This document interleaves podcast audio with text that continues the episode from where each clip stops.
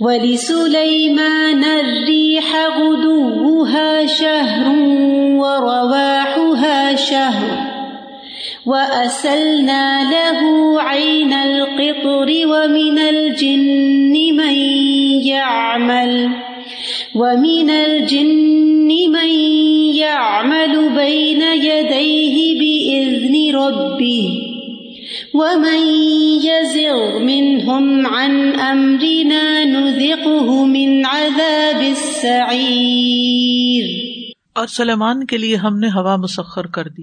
اس کا صبح چلنا ایک ماہ کی مسافت کا تھا اور اس کا شام کا چلنا بھی ایک ماہ کی مسافت کا تھا۔ اور ہم نے اس کے لیے پگھلے ہوئے تانبے کا چشمہ بہا دیا اور جنوں کو بھی مسخر کیا جو اس کے رب کے عزن سے اس کے سامنے کام کرتے تھے۔ اور ان میں سے جو بھی ہمارے حکم سے سرتابی کرتا، ہم اسے بھڑکتی ہوئی آگ کا مزہ چکھاتے تو اللہ سبحان تعالیٰ نے داؤد علیہ السلام پر اپنا فضل و کرم بیان کرنے کے بعد ان کے بیٹے سلیمان علیہ السلام پر اپنے فضل و کرم کا ذکر فرمایا ہے۔ ولی سلیمان ریح سلیمان کے لیے ہم نے ریح یعنی ہوا کو مسخر کیا تھا۔ غدب شہر و روا شہر، جس کا صبح کا چلنا، ایک ماہ کی مسافت کا تھا اور شام کا چلنا بھی۔ ہوا سلمان علیہ السلام کے حکم پر چلتی تھی۔ ہوتی پتنی کہاں تھی وہ، نظر تو آتی نہیں، لیکن بولتے ہوں گے کچھ اور پھر وہ اس رخ پہ چل پڑتی تھی۔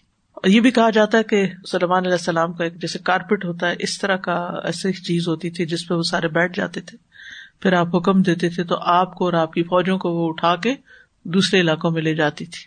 ہوائی سفر کرتے تھے اور بہت دور دور کی مسافتیں بہت کم مدت میں طے ہو جاتی تھی۔ دو ماہ کی مسافت ایک دن میں۔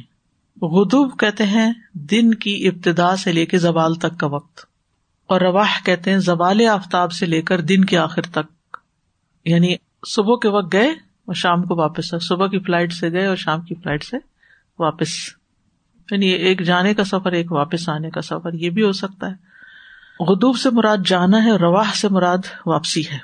یعنی اور ایک مطلب یہ بھی لیا گیا ہے کہ ایک ماہ تک موافق ہوا سلیمان علیہ السلام کے پایا تخت سے مشرق کی طرف چلتی تھی، جس کے ذریعے ان کے بحری جہاز اور تجارتی سامان اور سب کچھ بہت آسانی سے مشرق کی طرف روانہ ہو جاتے تھے۔ اور پھر ایک ماہ کے لیے واپسی کا سفر جو تھا وہ مغرب کی طرف سے مشرق کی طرف لے آتی تھی، جس سے جہاز فلسطین کی طرف واپس آ جاتے تھے، بحری جہاز وغیرہ تیزی سے آتے تھے۔ صورت المبیا میں آتا ولی سلیمان ریح آصف تجریب امری ارد التی بارکنا فیحا و کنہ بکل شعی ان عالمین۔ اور ہم نے سلیمان کے لیے علیہ السلام تیز و تند چلنے والی ہوا مسخر کی جو اس کے حکم کے ساتھ اس زمین کی طرف چلتی تھی۔ تجریب امری الارض، جس میں ہم نے برکت رکھی تھی۔ اور ہم ہر چیز کو خوب جاننے والے ہیں۔ ایک دفعہ ان کی سلطنت سے جہاں جانا ہوتا، وہاں تک جاتی۔ اس طرف کو چلتی اور پھر واپسی کے لیے دوسری طرف کو چل پڑتی۔ وہ اصل نہ لہو عین القطر۔ اور ہم نے ان کے لیے یعنی سلیمان علیہ السلام کے لیے پگھلے ہوئے تانبے کا چشمہ بہا دیا۔ اصل نہ اصال یوسیلو سیل اسی سے اسی سے پھر سیلاب بنا بہانا، جاری کرنا۔ قطر سے مراد پگھلا ہوا تانبا ایک مانا تو یہ کیا جاتا ہے کہ جس طرح اللہ تعالیٰ نے داؤد علیہ السلام کو لوہا پگھلانے کا فن عطا کیا تھا اور آپ اس سے زرے مناتے تھے۔ اسی طرح سلیمان علیہ السلام کو تانبا پگھلانے کا فن عطا کیا تھا اور اس سے آپ بہت سی مصنوعات تیار کرتے تھے جن کا آگے ذکر ہے۔ ایک توجہ یہ بھی کی جاتی ہے کہ آپ کے عہد حکومت میں اللہ تعالیٰ نے جسے پانی کا چشمہ ہوتا ہے نا، تو ایسے ہی پگھلے ہوئے تانبے کا چشمہ اللہ نے بہا دیا تھا، جس سے وہ چیزیں بناتے جاتے تھے، تاکہ انہیں وافر مقدار میں میسر رہے، کبھی نہ آئے۔ اور اس کی وجہ سے پھر انسان اور جن اور ان کی جو فوجیں تھیں، ان کی ضرورت کی ہر چیز، چھوٹے بڑے برتن اور گھروں میں استعمال ہونے والا سامان، یہ سب کچھ بنایا جا رہا تھا۔ یعنی اس کے پھر کارخانے ہوں گے یا جو بھی طریقہ ہوگا۔ کیسے ہوتا تھا؟ کہاں سے نکلتا تھا وہ چشمہ تانبے کا؟ یا آلریڈی ان کے پاس تانبا تھا اور اس کو پگھلا دیا گیا؟ اللہ عالم ومن الجن میام ملو بئی نہ یدئی بھی ازن ربی ہی اور جنوں میں سے بھی کچھ ایسے تھے جو اس کے سامنے، اس کے رب کے عزن سے کام کرتے تھے۔ یہاں عزن سے مراد عزن قدری کونی ہے۔ یہ نہیں کہ جن کام کرنے سے پہلے اللہ تعالیٰ سے اجازت لیتے تھے، کریں یا نہ کریں۔ ٹھیک ہے؟ تو اللہ تعالیٰ نے جنوں کو بھی سلیمان علیہ السلام کا تابے بنا رکھا تھا اور وہ آپ کی اطاعت پر مجبور تھے۔ جنوں کو اللہ نے توفیق دی تھی، وہ اللہ کے حکم سے کام کرتے تھے اور سلمان علیہ السلام جن عمارتوں کو بنوانا چاہتے تھے ان کی خواہش کے مطابق ویسی تعمیر کر دیتے تھے۔ کہتے ہیں، مسجد اقسا انہوں نے تعمیر کی ہے، اللہ عالم تو سلمان علیہ السلام کے لیے جنات مسخر کیے گئے تھے۔ سورت المبیا میں آتا ہے وہ منش میں یغوسون لہو و یا ملون امل اندون ذالک و کن لہم حافظین۔ اور کچھ شاطین جو اس کے لیے غوطے لگاتے تھے، سمندر وغیرہ میں لگا کے لاتے ہوں گی چیزیں، اور اس کے علاوہ بھی کام کرتے تھے، اور ہم ہی ان کی نگرانی کرنے والے تھے۔ یعنی اللہ کے حکم اور اللہ کی نگرانی میں ہی سارا کام ہو رہا تھا، ورنہ جنوں کو قابو کرنا آسان نہیں تھا اور چھوٹے بڑے ہر طرح کے جن تھے۔ افریت و من الجن بھی ان کی مجلس میں ہی تھا۔ وہ میں یزغ من ہوں ان امرنا نزق ہوں من عذاب سعیر اور جو کوئی سرکشی کرتا، زاغ، فلما زاغ سے، نا جیسے زاغ یزیغ سے زیغ، پھر جانا، سرتابی کرنا۔ من ہم ان میں سے یعنی جنوں میں سے جو کوئی بات نہیں مانتا تھا ان امرنا، ہمارے حکم سے پھر جاتا تھا، نزق ہو من عذاب سعیر تو ہم اس کو چکھاتے، عذاب السعیر میں سے، بھڑکتی آگ کے عذاب میں سے۔ یعنی اگر جن ذرا بھی سرکشی کرتے، تو آگ میں جھونک دیے جاتے تھے۔ کہا جاتا ہے کہ ان جنوں پر اللہ نے ایک فرشتہ مقرر کر رکھا تھا، جس کے ہاتھ میں آگ کا کوڑا ہوتا۔ اور جو جن سلیمان علیہ السلام کی نافرمانی کرتا، تو یہ فرشتہ اس کو وہ کوڑا مارتا تو وہ جل جاتا، ختم ہو جاتا۔ تو اس آئے سے یہ پتا چلتا ہے کہ بعض بندوں کے لیے اللہ تعالیٰ اپنی کچھ اشیا مسخر کر دیتے ہیں، ان کے لیے وہ کام آسان کر دیتے ہیں۔ دنیا میں جتنی بھی انوینشن ہوئی ہیں، وہ اسی قبیل سے ہیں کہ اللہ تعالیٰ نے محنت کرنے والے، کام کرنے والے لوگوں کے دلوں میں وہ چیز الہام کر دی، ان کو وہ چیز دکھا دی، یہ بناؤ، یہ ایسے کرو۔ راہ چلتے بندے کو ایسے الہام نہیں ہوتے، وہ ان لوگوں کو ہی ہوتے ہیں جو اس کام میں پوری طرح انوالو ہو جاتے ہیں۔ اللہ تعالیٰ پھر ان کو اس میں نئی نئی چیزیں دکھا دیتے ہیں۔ پھر اسی طرح آپ دیکھیں کہ ہوا کو کوئی اپنی مرضی سے نہیں چلا سکتا، روک نہیں سکتا، پکڑ نہیں سکتا۔ آپ اس کے آگے بند نہیں باندھ سکتے۔ اپنی کھڑکیاں دروازہ بند کر دیں تب بھی وہ کہیں نہ کہیں سے گھسی جاتی ہے۔ تو اللہ تعالیٰ نے اس کو بھی سلیمان علیہ السلام کے لیے مسخر کر دیا تھا۔ کتنی حیرت انگیز بات ہے۔ پانی کا چشمہ، ہوا، جن بھی انویزیبل ہے اور ہوا بھی انویزیبل ہے۔ دو ایسی چیزیں اللہ نے ان کے لیے مسخر کی جو ہاتھ ہی نہ آئے پتہ ہی نہ ہو گئے کا یہ بھی مجھے خیال آتا استاد جی کہ یہ جن وہ بے دھوئیں کی آگ سے بنے ہوتے ہیں اور ان کو آگ ہی سے سزا دے دی جاتی ہے۔ اللہ سبحانہ تعالیٰ کا کیسا نظام ہے۔ اب یہاں ایک بات اور سوچنے کی ہے کہ کیا جنوں سے کام کروایا جا سکتا ہے؟ کیونکہ کچھ لوگ یہ کہتے ہیں کہ حضرت سلمان علیہ السلام کے لیے جن مسخر تھے وہ کام ان سے لیتے تھے تو ہم کیوں نہیں لے سکتے؟ تو بات یہ ہے کہ ان کے لیے تو یہ ایک معجزہ تھا۔ ٹھیک ہے نا؟ جو ان کی نبوت اور رسالت پر دلیل تھا۔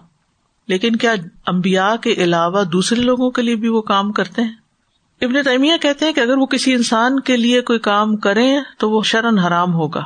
جیسا کہ کوئی جنوں سے مسلمانوں کو تکلیف پہنچانے کے سلسلے میں یا کسی خاص انسان پر ظلم کرنے کے لیے کوئی خدمت لے کہ وہ اس کو ڈرائیں، دھمکائیں اور اس کے اونٹوں کو بدکائیں یا اسی طرح کا کوئی اور کام تو یہ حرام ہے۔ جادو میں استعمال ہوتے ہیں نا جن۔ بس اگر کوئی جنوں سے نافرمانی کے طریقے پر یا نافرمانی کی خاطر مدد لیتا ہے تو بلا شبہ یہ حرام ہے۔ لیکن اگر کوئی، یہ میری رائے نہیں ہے، امام نے ٹائم یہ کیا۔ لیکن اگر کوئی کسی جائز کام میں ان سے خدمت لیتا ہے اور وہ کام شرک اور ظلم سے پاک ہے تو کوئی حرج نہیں۔ یعنی اگر جائز کام ہے تو وہ کام ان سے لینا کوئی حرج نہیں۔ اگزامپل کسی کی جیسے کہ انہوں نے کہا کہ اس طرح کے کوئی کسی کی چیز چوری ہوئی ہے تو وہ ان کو بتا دیتے ہیں کہ جنہوں سے پتا کروا کے کہ کہاں ہے چوری چوری شدہ چیز یا کوئی اس طرح کی چیزیں کہ ہیلپ فل فار دم جو کسی نے ذکر کیا بات صحیح ہوتی ہے یا جھوٹ ہوتی ہے؟ کیونکہ اس سے غیب کی خبریں نہیں معلوم کرنی چاہیے۔ یہ نہیں ہونی چاہیے لیکن جیسے اگر کسی کے پاس مسخر ہے اور کھیتی باڑی یا تعمیر کا کام یا کوئی اور اس طرح؟ يعملون له ما يشاء من محاريب وتماثيل من محاريب وتماثيل وجفان كالجواب وقدور الراسيات اعملوا آل داود شكرا وقليل من عبادي الشكور وہ اس کے لیے بناتے جو وہ چاہتا، بڑی بڑی عمارتیں، مجسمے، حوضوں کی طرح کے لگن اور گڑی ہوئی دیگے اے آل داؤد شکر کرنے کے لیے عمل کرو اور میرے بندوں میں سے کم ہی شکر گزار ہے تو یہ جنات سے کام لینے کی تفصیل ہے۔ یعنی وہ کام جن میں سلیمان علیہ السلام ان جنوں کو استعمال کرتے تھے۔ مثلاً بڑے بڑے محلات، مساجد، قلعے، بڑے بڑے لگن دیگے یہ چیز ان سے بنواتے تھے۔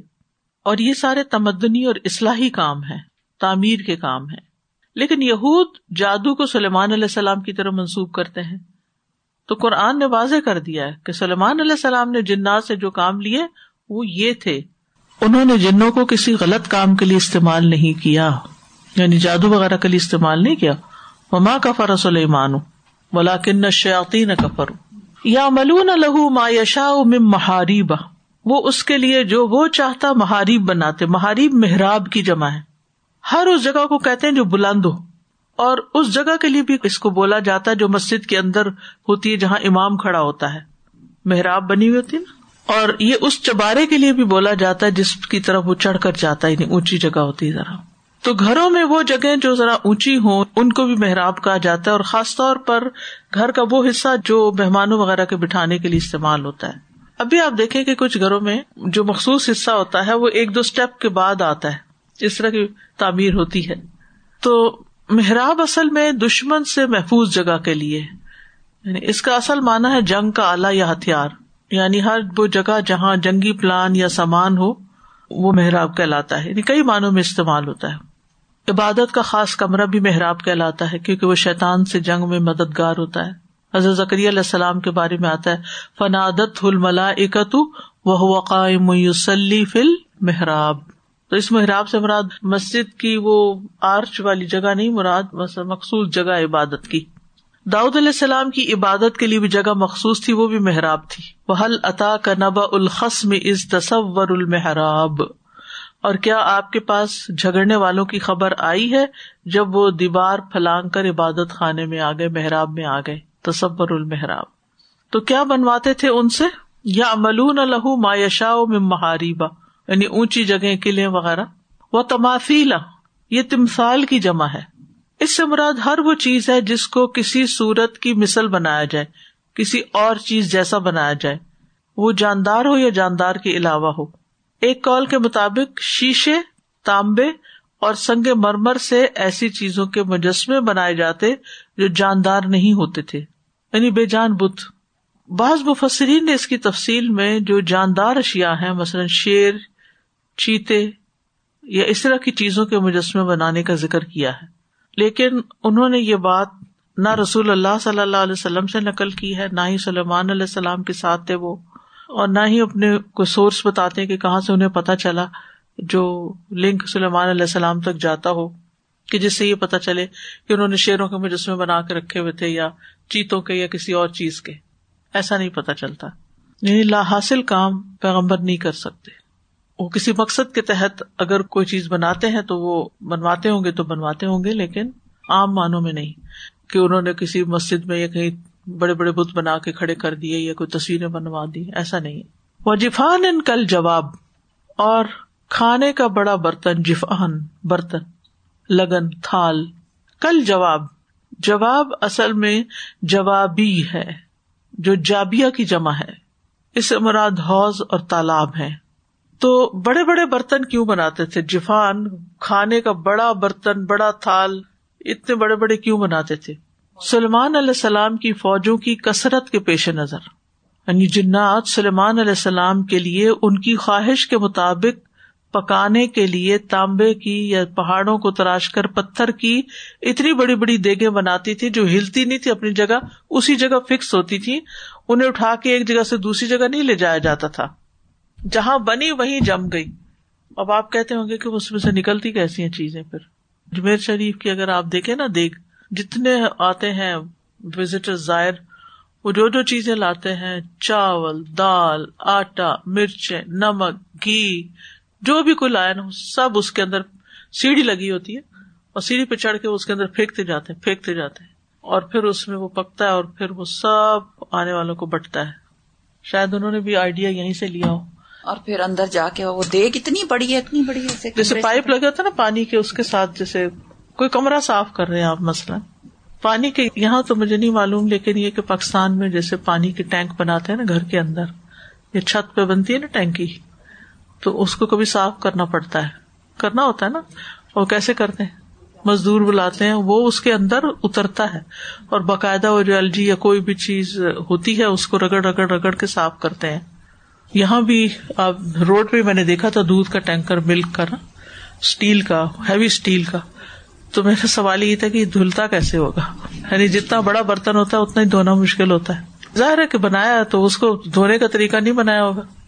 فارماسوٹیکل انڈسٹریز میں ہوتا ہے نا، بڑے بڑے ان کے مینوفیکچرنگ کنٹینرز ہوتے ہیں، جس میں وہ ڈفرینٹ انگریڈینٹس کو ملا کے چاہے وہ ٹیبلٹس اگر بنا رہے ہوں یا سیرپس اگر بنا رہے ہوں، تو وہ اتنے ہیوج ہوتے ہیں کہ ہم اس کو، اس کے اوپر چڑھا بھی نہیں جا سکتا. وہ لفٹ ہوتی ہے باقاعدہ ایلیویٹر کے ذریعے سے یا لفٹ کے ذریعے سے اس کے اندر جانا ہوتا ہے اور پھر اس کے انگریڈینٹس اس میں وہ بھی ایک خاص کنویئر بیلٹ کے تھرو اس کے اندر آ کے گر رہے ہوتے ہیں اور پھر اس کی مکسنگ اور وہ ساری جو مینوفیکچرنگ ہوتی ہے سچ لائک بگ پروسیس تو وہی میرے ذہن میں آ رہا تھا کہ وہ سارے جو بڑے بڑے کنٹینر ہوتے ہیں سبحان اللہ کیسے ہوتے ہوں گے پھر؟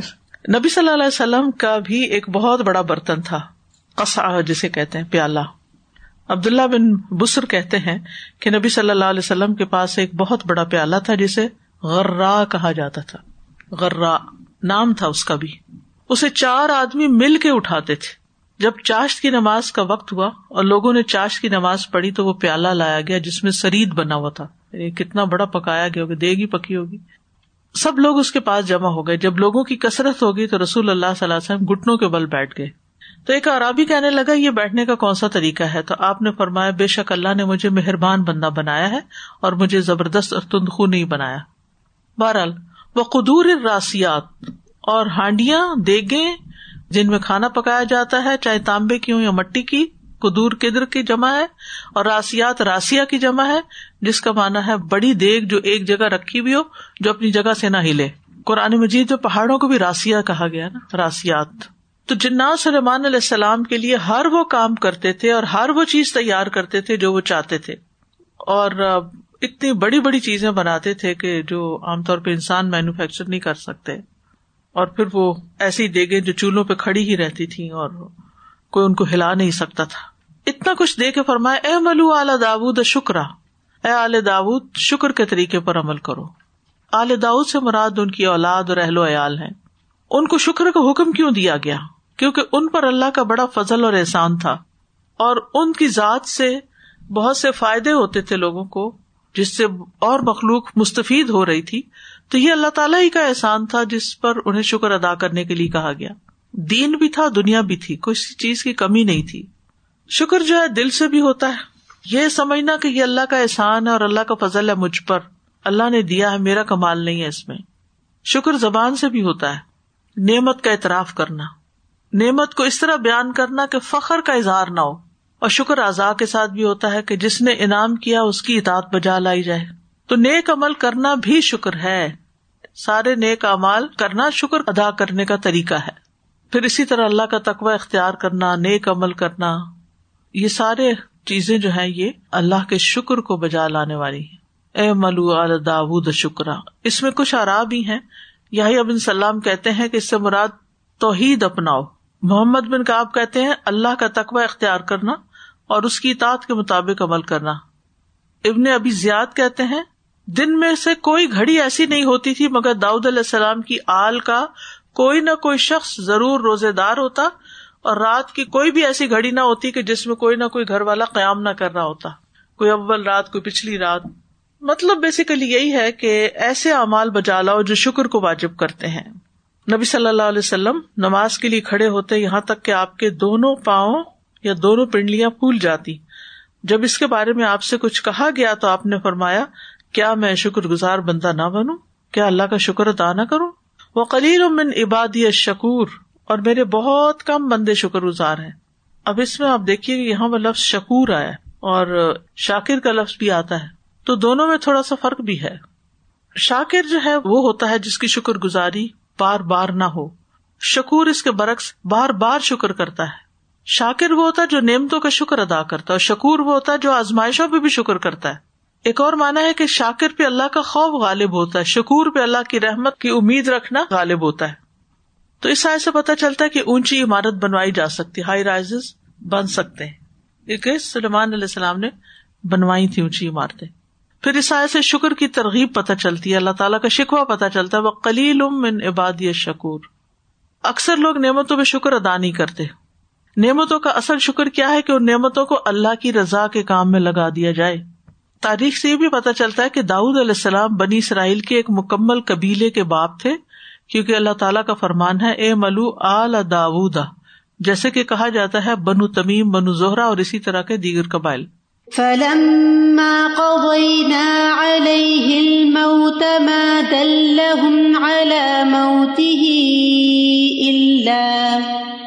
ما دلهم على موته إلا دابة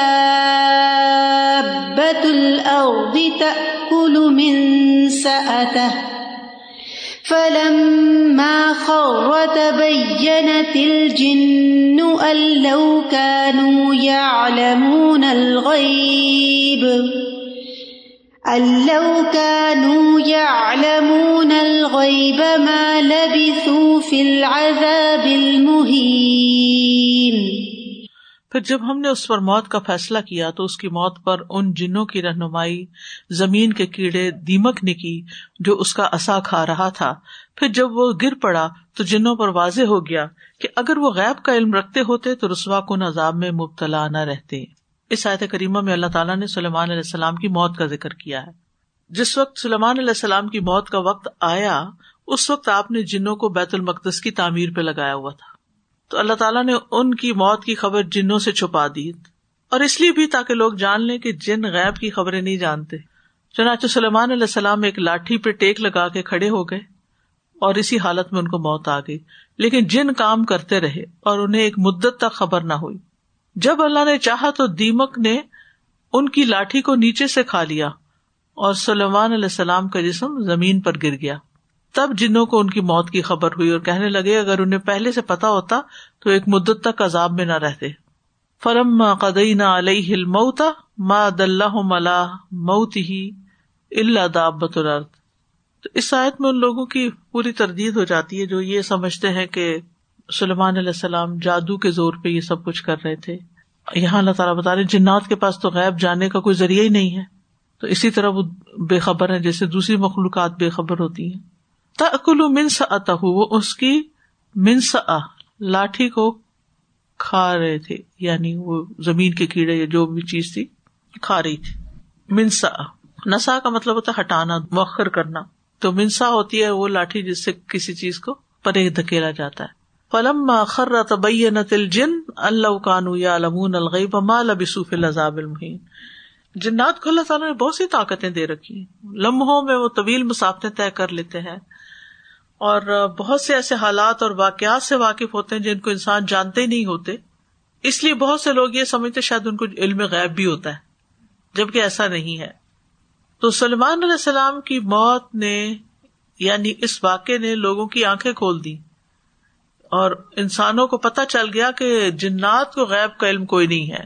اگر ہوتا تو وہ سلمان علیہ السلام کی موت کو بہت جلدی پہچان جاتے۔ اور پھر یہ کہ بہت بڑا سبق ہے اس میں کہ انسان کے پاس کچھ بھی ہو، کچھ بھی، لیکن ایک دن اسے بہرحال اللہ کے حضور جانا ہے۔ اگر اللہ سبحان تعالی کسی کو موت سے بچانا چاہتا، تو پھر شاید ان کو بچا لیتا۔ اور یہ بھی یاد رکھے کہ غیب کا علم بھی صرف اللہ کے پاس ہے، کسی اور کے پاس نہیں ہے۔ اللہ من ارتدام میں رسولی اپنے رسولوں میں سے کسی کو چن لے۔ اللہ تعالیٰ ان کو ہیڈ آف ٹائم کچھ چیزیں بتا دے، تو یہ اس کی مرضی واخر داوانا الحمد اللہ رب العالمین. سبحان اللہ وبحمد کا اشد اللہ اللہ اللہ انت. استخر کا و اطوب السلام علیکم و رحمۃ اللہ وبرکاتہ.